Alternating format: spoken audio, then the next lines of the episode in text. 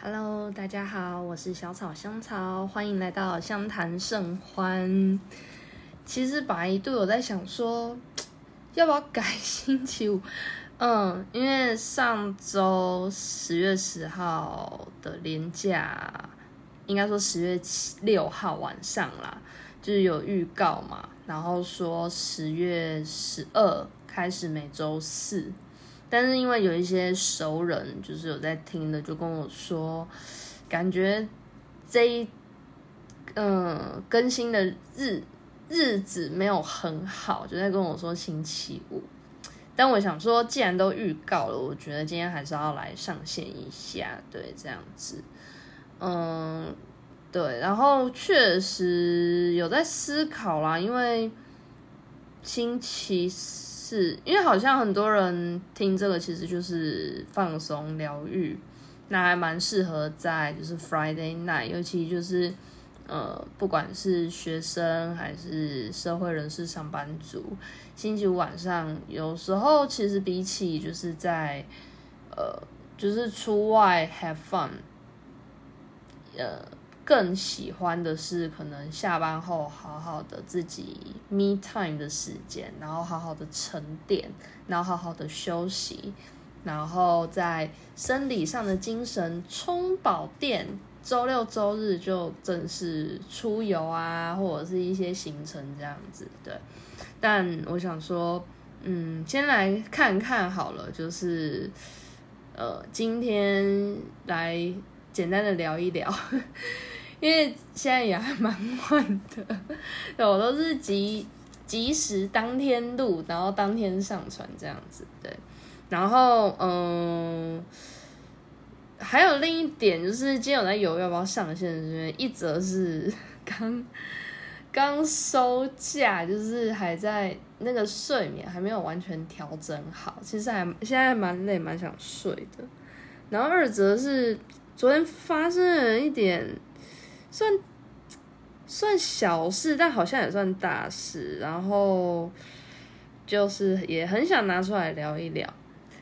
那又加上呢，就是过去那个连假，就是我看了两部电影，就也觉得说还蛮值得拿来就是相谈甚欢聊一下的，对，所以就有很多突然有就是蛮。满天的满天飞的那个思绪，就是到底相谈甚欢要怎么走下去？可是我觉得故事里的心理学还是要继续进行。嗯，好。不过我想，因为主要是应该关键是我有点累了，我先来就是带大家回顾一下，虽然真的很久。回顾一下，就是呃上一次的故事里的心理学，对，其实还在很前面，就是在谈的是关于呃一篇童话，应该是故事里的心理学吧，就从童话出发啦。那我们上一集也是目前的唯一集，对，其实我们在讨论的是关于就是爱丽丝梦游仙境的部分。那会从这边开始，是因为。呃，第一个部分呢，我们就是呃，以荣就是这呃这本书本身就是以荣格的角度在呃去分析一些心理状态啦，对。那总之，因为第一部这本书的第一部分啊，他在谈梦境跟潜意识，然后首先就是以《爱丽丝梦游仙境》呃。描述就是爱丽丝在这整个冒险旅程中所遇到的每个人，其实都是在给她一些呃自我自我认识、自我认同的一个刺激，对。那也反映到就是一个小女孩要蜕变成就是小女人的这个过程。对，那当然一开始爱丽丝就是掉下兔子洞这个部分嘛，对，所以其实一切的开始就是来自于好奇心，因为爱丽丝也不是就是莫名其妙掉到掉到洞里，掉到那个兔子洞里，她只是就是看到就是那个兔子，然后就好奇，然后就跟着它，对，所以其实一切就是来自于好奇心。那好奇心其实小孩我们都知道就是有最丰最充最丰沛的这个热情嘛，对，就是什么都会问，然后什么都想知道为什么。嗯，那嗯，接下来就是引导到说，其实在爱丽丝就是掉跳进了兔子洞里面这件事情，其实兔子洞就是一个意识跟潜意识之间的一个通呃一个通道，那这个通道就开始让爱丽丝去呃思索自己，对，与其说是遇到了这一些就是很离呃很奇特或者说很奇妙的一个人呃人物啊或者是角色，那不如说就是一次一次的那个让他有一些刺激。那我觉得先从就是比较重要的几个点我再稍微提一下，对，那你有兴趣想要听一些细节，就是在前面有一集故呃《爱丽丝梦游仙境》上的部分，对，那一集讲了很久，我稍早也自己听了回顾一下，讲了一个小时，当然有一点我的漫谈。好，那我们回过头来，其实这边谈的是所谓的存在心理学，因为它透过了这里面每一个角色来去暗示就是自己的一个界定，然后嗯，我觉得其中比较有趣的我拿来谈就好了，就是呃有一个是渡渡鸟，就是办了那个跑步跑跑步比赛，但是没有规则，对，那以及就是在这个有就是在这个比赛中没有规则，然后也莫名其妙结束了，然后最后竟然就是所有人都是赢家这件事情，对，那呃这个部分啊，其实就是像其实象征的就是所谓的口腔期的欲望，哦，对，刚刚没有说明到，因为这后来的奖品就是请爱丽丝要给，然后就是爱丽丝里面的那个呃，她她口袋里有很多的糖果，对，然后这个糖果就被当作是奖励所有的小动物这些动物，对，然后就象征着所谓的口腔期的一个欲望，然后这些动物的渴望也是一个所谓的原始本能，我觉得也可以算是所谓的本我这件事情吧，对，好，然后以及嗯，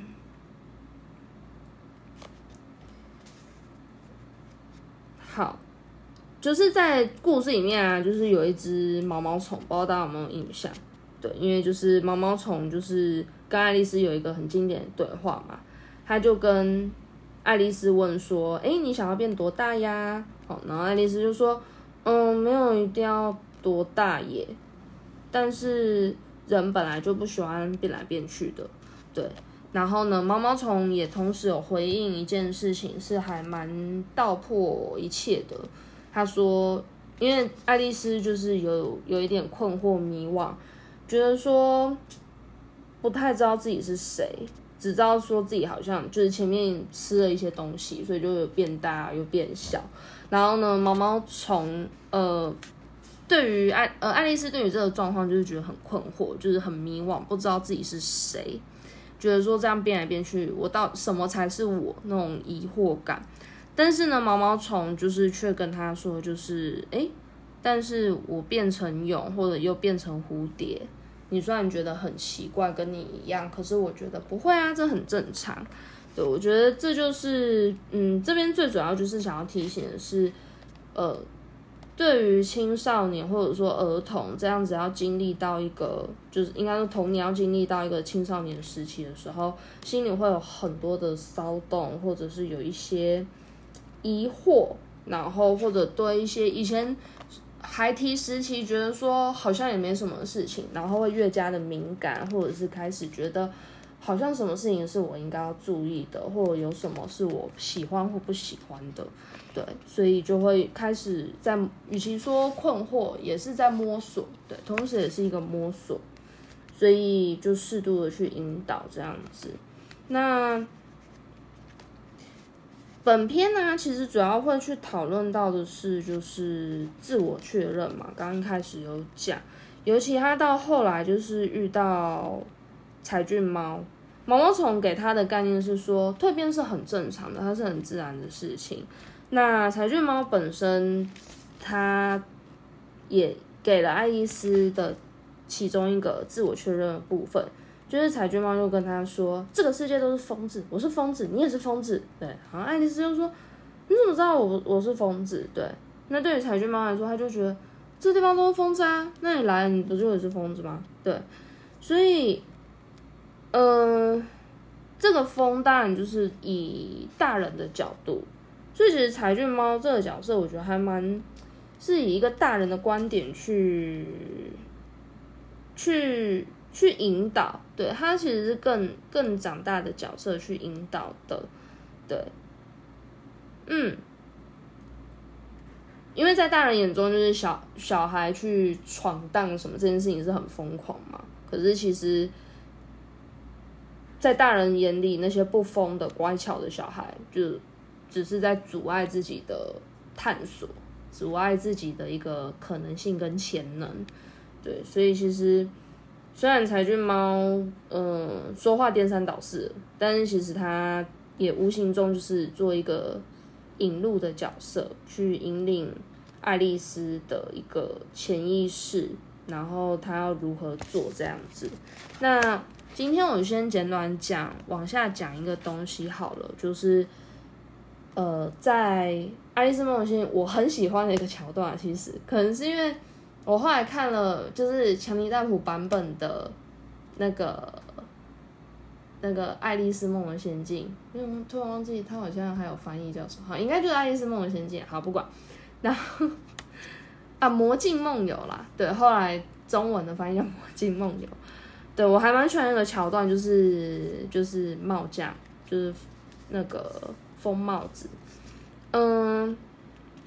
好，故事是这样的，就是柴郡猫消失之后啊，爱丽丝就遇见了三呃三月兔跟帽匠，他们正在办茶会。那三月兔呢，就请爱丽丝坐下来喝酒，可是其实茶会上根本没有酒哦。那在茶会上有很多人嘛，然后就是叽里呱啦、七嘴八舌的。然后甚至就开始玩一些就是猜谜语，可是这谜语还没有，就是其实也没有答案，就只是胡搞瞎搞的瞎扯。对，那爱丽丝就觉得到底在干嘛？就是在浪费时间，时间应该是要拿来做一些有用的事情啊。那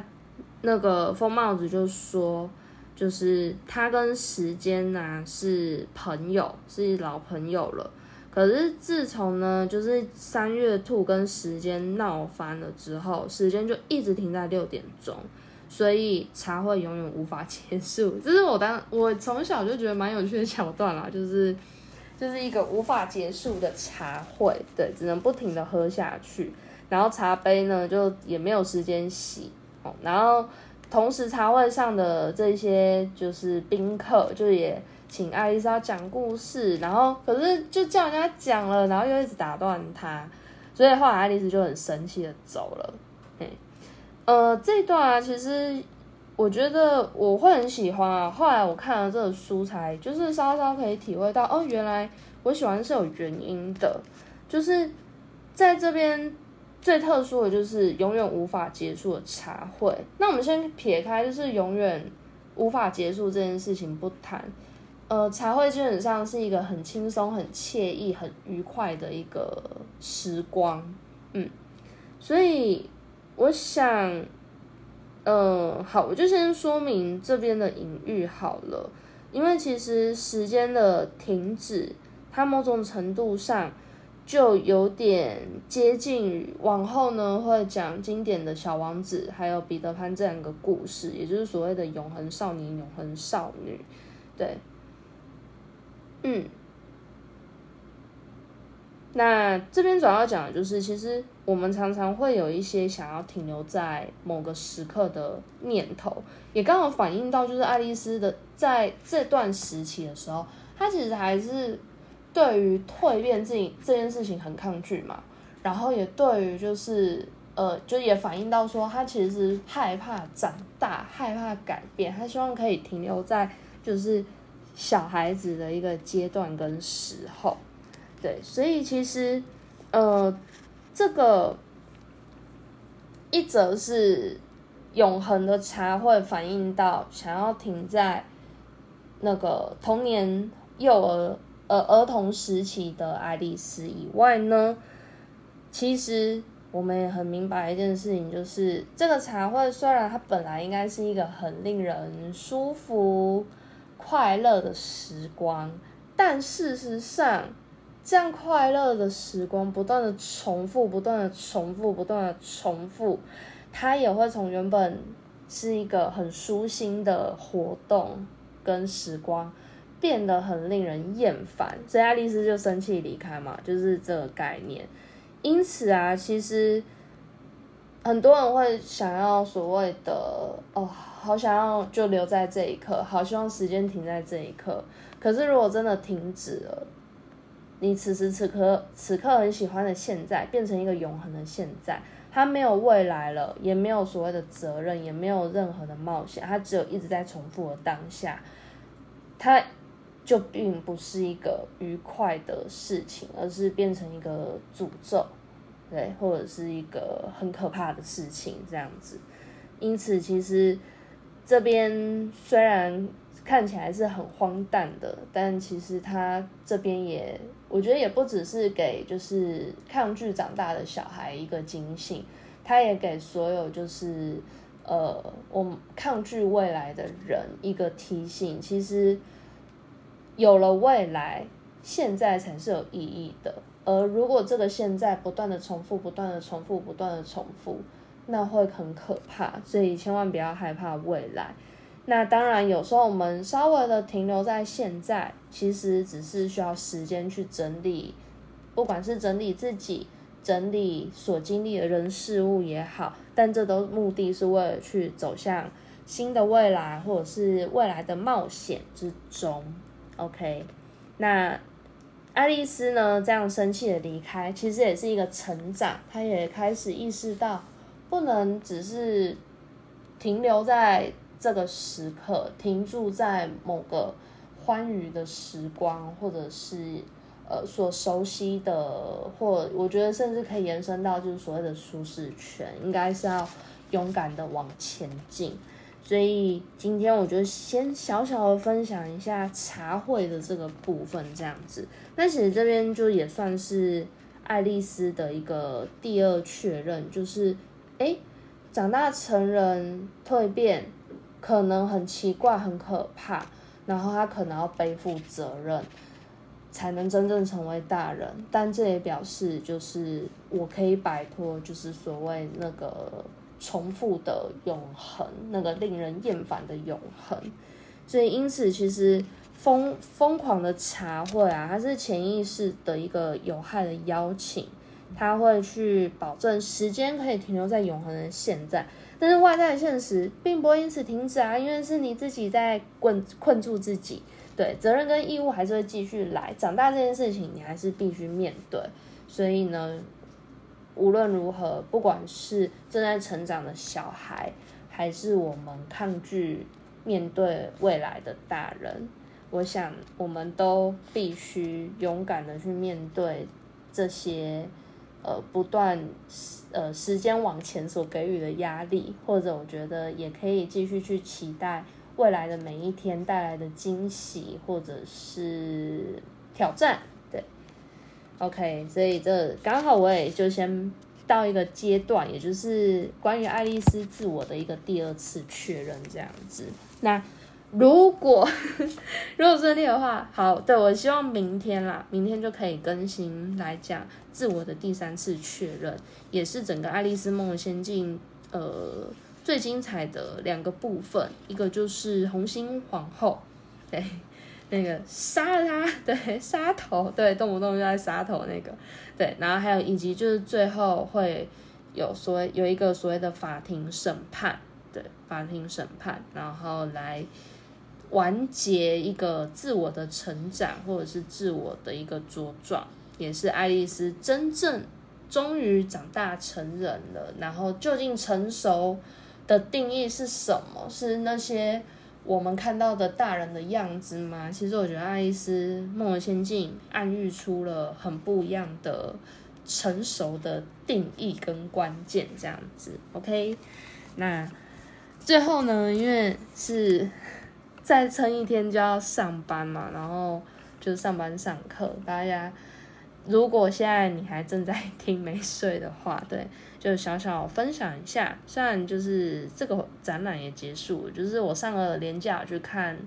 迪士尼一百周年的那个动画展，然后因为就是迪士尼也有出品那个爱丽丝的动呃那个动画影片，特别想要讲就是这个是我那天去看展览，然后我看到他一些那个投影一些经典的那个画面种种，我突然想到其实我对爱丽丝这个故事以前小时候啊没有到非常喜欢没有到非常喜欢但我不确定，因为有时候都说小孩子其实就是其实很聪明什么都懂，所以我不确定那时候我的不喜欢是不是有意识到他呃就是提点很多成长这件事情，所以有给我压力，不知道啦，我不确定。但我特别想要说的是，那个柴郡猫啊，真的是我呃，柴郡猫跟毛毛虫这两个真的是我没有很，就是我不是很喜欢，就尤其是柴郡猫，因为我迪士尼我觉得我最记得很经典的任务，就是因为柴郡猫它就是就是有一点。胡言乱语嘛，就是他乍看之下很胡言乱语，然后讲话很疯癫嘛，然后他又搭配那时候迪士尼动画把它搭配，就是让他就是神出鬼没这样子。然后我印象深刻就是他不是会把自己隐形嘛，然后或者是部分隐形，我就特别记得他很可怕那个，就是他隐形，然后结果只露出他那个像弯月般的微笑。那幕真的我到现在就是还是。呃，我现在没有那么怕，但我还是会有那个身体记忆，就是小时候对于那一幕就是有一点鸡皮疙瘩的那种不舒服，就是有一点觉得嗯，那也怪怪的，对，很恐怖，对，但就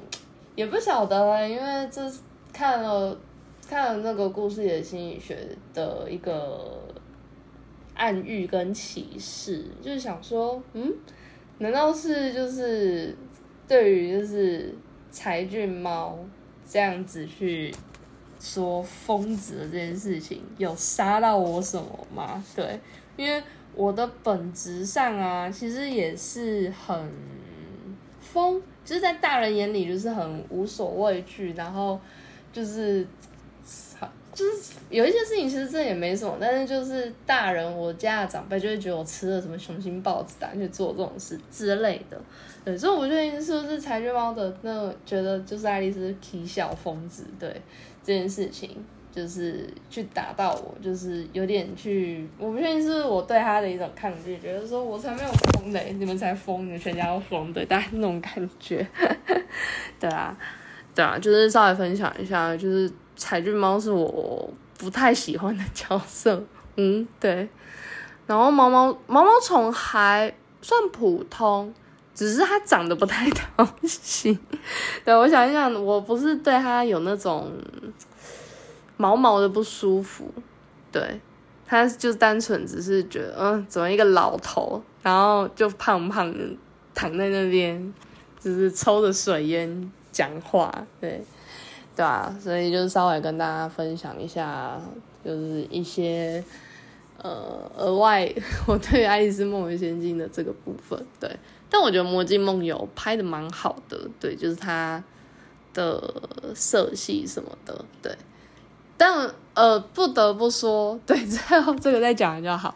就不得不说，就是我因为魔《魔镜梦游》啊，就认识了一个大师，我真的会称他为大师。他之前好像也有就是有展览，只是我好没有机会去看。